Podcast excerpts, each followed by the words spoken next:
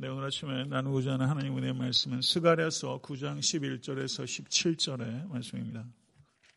스가랴서 9장 7절에서 9장 10, 11절에서 17절의 말씀 죄송합니다. 9장 11절에 17절의 말씀 교독하겠습니다. 제가 먼저 읽겠습니다. 또 너로 말할진대 내 언약의 피로 말미암아 내가 내 갇힌 자들을 무없는 구덩이에서 놓았느니 갇혀 있으나 소망을 품은 자들아 너희는 요새로 돌아올지니라. 내가 오늘도 이르노라. 내가 내게 갑절이나 갚을 것이라. 내가 유다를 당긴 활로 삼고 에브라임을 끼운 화살로 삼았으니 시오나 내가 내 자식들을 일으켜 헬라 자식들을 치게 하며 너를 용사의 칼과 같게 하리라.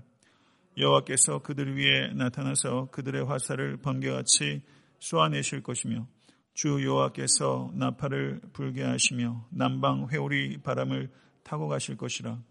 만군의 여호와께서 그들을 호위하시리니 그들이 원수를 삼키며 물맷돌을 밟을 것이며 그들이 피를 마시고 즐거이 부르기를 술 취한 것 같이 할 것인즉 피가 가득한 동요와도 같고 피 묻은 재단 모퉁이와도 같을 것이라. 이날에 그들의 하나님 여호와께서 그들을 자기 백성의 양떼같이 구원하시니니 그들이 왕관의 보석같이 여호와의 땅에 빛나리로다.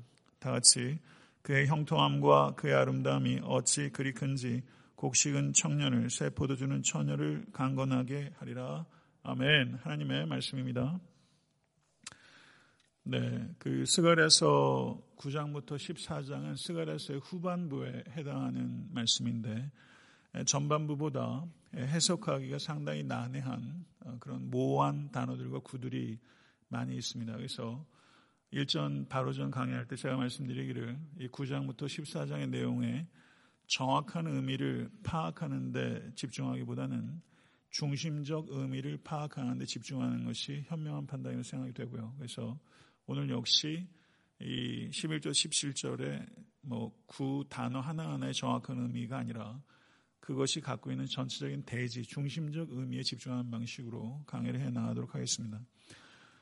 11절부터 아, 12절의 말씀을 다시 한번 보면 또 너로 말할진대 내 언약의 피로 말미암아 내가 내 갇힌 자들을 물 없는 구덩이에서 놓았나니 갇혀 있으나 소망을 품은 자들아 너희는 요새로 돌아올지니라.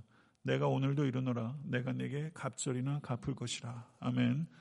하나님께서 이스라엘 백성들은 하나님과 맺은 언약을 깨웠지만 하나님께서는 언약의 신실하심으로 이스라엘을 반드시 포로 생활에서 돌아오게 하시겠다.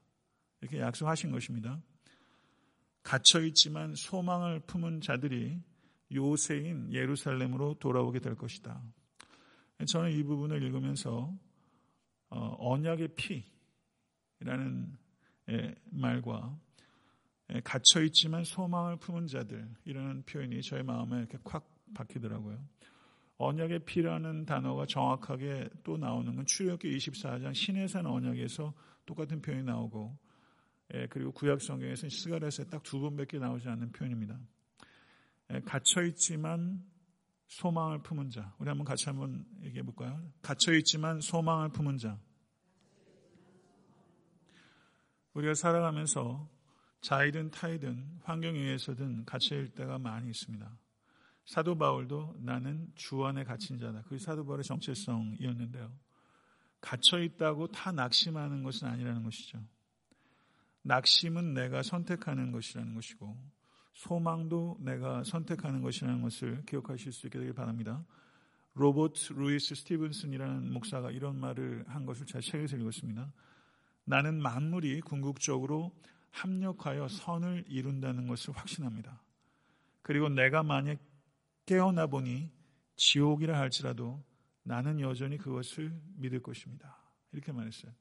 나는 내가 깨어보니 그것이 지옥이라 할지라도 나는 모든 것이 합력하여 선을 이룰 것이라는 것을 믿습니다. 믿음이 무엇입니까? 소망의 힘으로 살아가는 것, 그것이 믿음이죠. 그래서 로마서 5장 3절 4절 말씀 잘 하신 대로 다만 이뿐 아니라 우리가 환란 중에도 즐거워하나니 이는 환난은 인내를, 인내는 연단을, 연단은 소망을 이루는 줄 알미로다. 아멘. 이 말씀 얼마나 귀하고 아름답고 능력 있는 말씀입니까?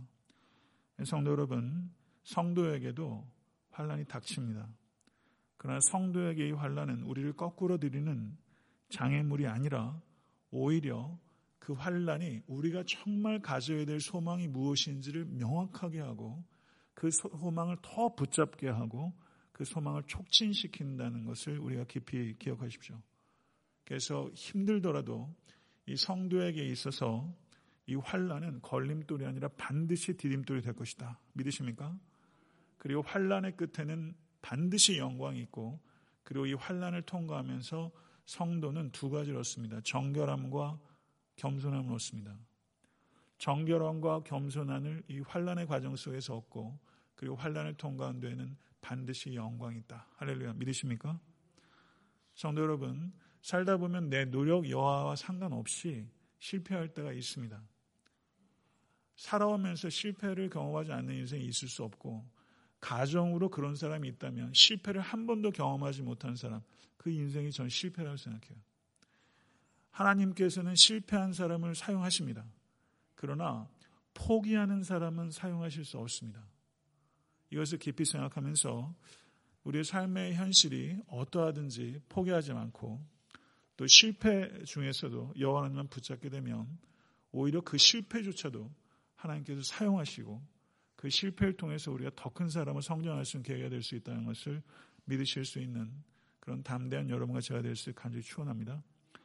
여기서 새 언약의 피는 우리 주 예수 그리스도의 피를 예표하는 거라고 할 수 있습니다. 여기서 스가랴에서에게는 새 이 언약의 피는 일단 사이나이 카브넌트 출애굽기 24장을 뒤돌아보면서 마가복음 14장을 내다본다. 저는 그렇게 이해할 수 있다 생각합니다. 이 언약의 피는 사이나이 카브는 신의 산의 언약의 피. 그때 이 모세가 이 피를 뿌리지 않았습니까? 그리고 이 피는 마가복음 14장 24절에서 이것은 많은 사람을 위하여 흘리는 나의 피, 곧 언약의 피니라. 우리 주 예수 그리스도의 피를 내다보는 것이죠. 우리를 자유케 하는 것은 우리 주 예수 그리스도의 피입니다. 세상 풍속의 종노릇, 육체의 욕심의 종노릇, 사탄의 종노릇 하는 것을 이기시고 오직 이 예수 그리스도 피로 자유함을 누리실 수 있는 여러분과 제가 될 수 간절히 바랍니다. 여러분을 묶어놓고 있는 것으로부터 자유하시고 오직 예수 그리스도의 피를 붙잡으실 수 있게 간절히 축원합니다. 13절에서 15절의 말을 보게 되면 여기는 전쟁, 그 war language가 가득해요. 13절부터 15절 한번 보십시오. 내가 유다를 당긴 활로 삼고 에브라임을 끼운 화살로 삼았으니 시오나 내가 내 자식들을 일으켜 헬라 자식들을 치게 하며 너를 용사의 칼과 같게 하리라. 여호와께서 그들 위에 나타나서 그들의 화살을 번개같이 쏘아내실 것이며 주 여호와께서 나팔을 불게 하시며 남방 회오리 바람을 타고 가실 것이라. 만군의 여호와께서 그들을 호위하시리니 그들이 원수를 삼키며 물맷돌을 밟을 것이며 그들이 피를 마시고 즐거이 부르기를 술 취한 것 같이 할 것인지 피가 가득한 동이와도 같고 피 묻은 재단 모퉁이와도 같을 것이라. 이렇게 말하면서 활, 화살, 칼, 나팔, 돌맷돌, 물맷돌과 같은 전쟁의 단어들이 굉장히 많이 등장하고 있는 것을 알 수 있습니다. 여기서 헬라에 대한 승리를 예언하고 있는 동시에 궁극적으로는 종말론적인 승리를 예언하고 있는 것입니다. 성경에서 나오는 예언은 하나의 포커스만 갖고 있지 않는 게 아니에요. 그것은 더블 포커스를 가질 수도 있고 궁극적으로는 종말을 포커스하는 종말을 예언하는 그런 것이다.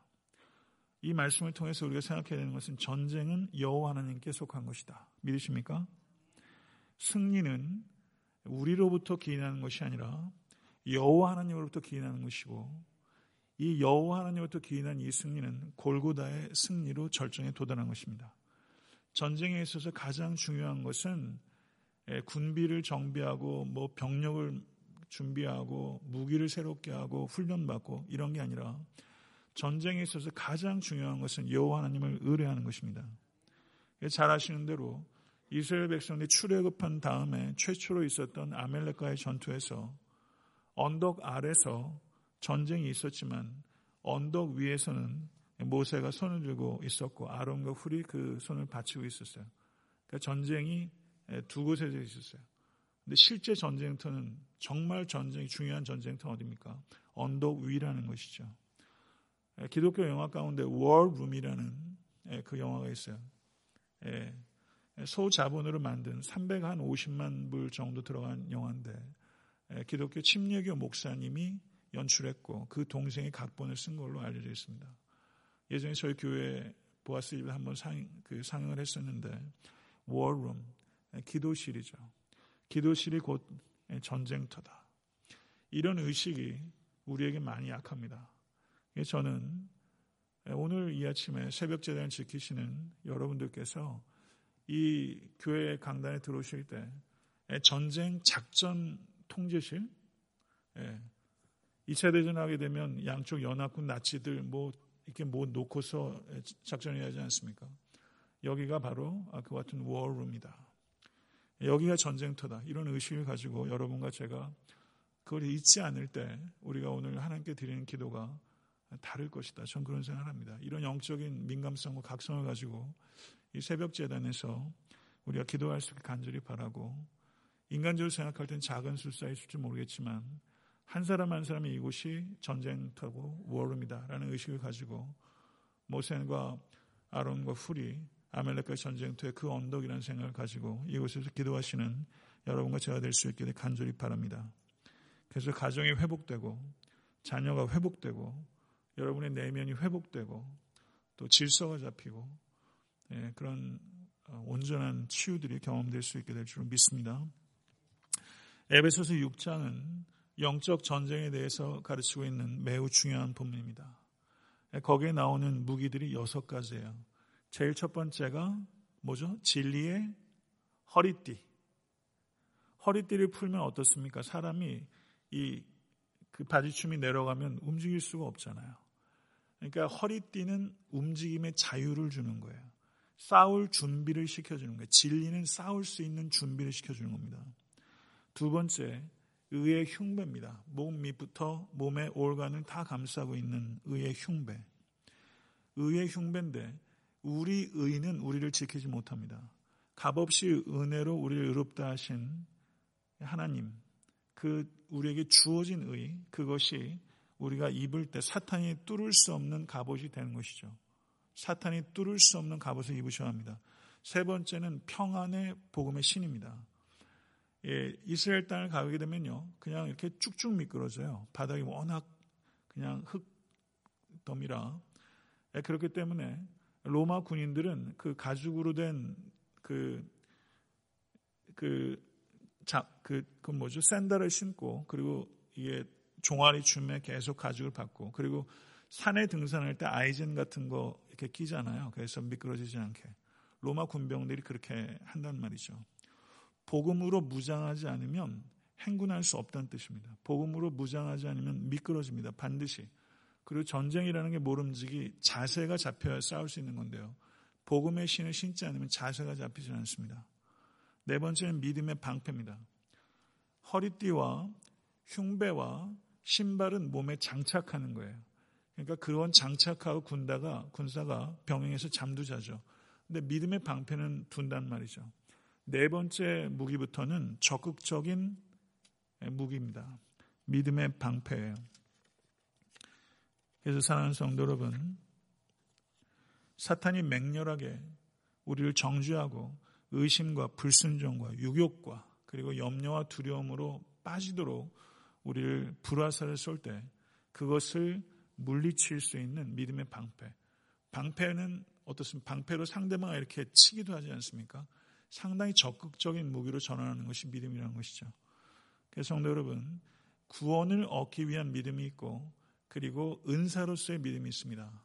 마운틴 무버, 산을 옮기는 믿음으로서의 은사를 가지시는 우리 모든 권속 되실 수 간절히 축원합니다. 그 다음은 구원의 투구입니다. 구원의 투구. 이 구원의 투구는 머리가 제일 중요한 기관이죠. 그래서 이것은 보호하는 측면이 있지만 또 하나 우리가 간과해서는 안 되는 것이 투구는요, 장식하는 영예가 있어요. 예, 제복을 입고 모자를 쓰지 않습니까? 미국 사람들 그 퓨너럴 군대들 이렇게 전장에서 전사하거나 뭐 firefighter 이렇게 죽거나 그러면 장례식 들으면 얼마나 ceremony가 근사한지 몰라요. 모자를 딱 쓴다고요. 이거는 영광이에요. 구원은 성도의 영광입니다. 우리를 보호하는 기능이 있을 뿐만 아니라 성도가 확신과 기쁨으로 고개를 들 수 있도록 하는 그 영광스러운 관이 구원이라는 것이죠. 이거 기억하십시오. 네 번째는 말씀의 검입니다. 이 말씀의 검인데 이 검이라고 번역된 단어가 마카이라라는 검이에요. 마카이라. 일본의 그 이게 이게 뭐라죠? 무사들 약 검슨 미야모노 무사시 이런 사람은 장검을 쓰는 사람이에요. 장검, 장검, 큰 긴 검. 근데 여기에서 성령의 검은 마카이라는 검인데 이건 단검입니다. 그럼 이건 무엇을 의미하는 것입니까? 사탄과의 전투는 단검을 사용하는 백병전이라는 거예요. 백병전에 우리가 들어와 있다는 것을 의식을 가지시고 단검을 자유자재로 구사할 수 있어야 되는 것처럼 여러분과 제가 하나님의 말씀을 그저 지식으로 몇 개 알고 있는 거 말고 단검으로 자유자재로 사탄과의 근접적인 전쟁에서 사용할 수 있도록 말씀의 무기를 차곡차곡 잘 쟁여놓으실 수 있게 되기를 간절히 바랍니다. 16절, 17절의 말씀을 보시게 되면 거기에는 목가적인 언어가 사용되고 있습니다. 전쟁의 언어와 목가적인 언어가 사용되고 있어요. 이게 참 재밌지 않습니까? 이날에 그들의 하나님 여호와께서 그들을 자기 백성의 양떼같이 구원하시리니 그들이 왕관의 보석같이 여호와의 땅에 빛나리로다. 그의 형통함과 그의 아름다움이 어찌 그리 큰지 곡식은 청년, 청년을 새 포도주는 처녀를 강건하게 하리라. 이렇게 말하고 있어요. 여기서 말하는 이 날은 여호와의 날을 가리키는 것이고 마지막 때를 가리키는 것입니다. 마지막 때 하나님께서 악인을 심판하시고 의인을 구원하실 것이며 창조 세계는 완전히 회복되게 될 줄로 믿습니다. 그날에 하나님의 백성이 왕관의 보석같이 여호와의 땅에 빛나리다. 이 얼마나 기가 막힌 표현이에요. 이거 꼭 기억하십시오. 예. 왕관의 보석같이 여호와의 땅에 빛나게 될 사람들이 누구예요? 바로 여러분과 저예요. 마지막 때에 왕관의 보석같이 빛나게 될 것이다. 말씀 맺겠습니다. 전쟁은 여호와 하나님께 속한 것입니다. 하나님의 전신갑주를 입으십시오. 그리고 승리의 기쁜 소식을 전하면서 오늘 하루도 살아가십시오. 마지막 날에 우리 모두 믿는 자들로서 완성된 구원을 맛보게 될 것이고 형통함과 아름다움에 감격하게 될 것이며 마지막 때 왕관의 보석과 같이 여호와의 땅에서 빛나게 될 것입니다. 믿으십니까? 이것이 우리가 경험하게 될 궁극적인 운명이에요. 그리고 이것은 미래로 유보하는 것이 아니라 이 현실을 가지고 오늘 하루를 살아내는 거예요. 아멘. 확실한 것이기 때문에 오늘 하루도 그 현실이 우리의 삶 속에서 영향을 끼치게 되는 것입니다. 이 믿음을 가지고 살아가시는 여러분과 제가 될 수 있게 간절히 축원합니다. 주님 가르쳐 주신 기도로 예배를 마치겠습니다.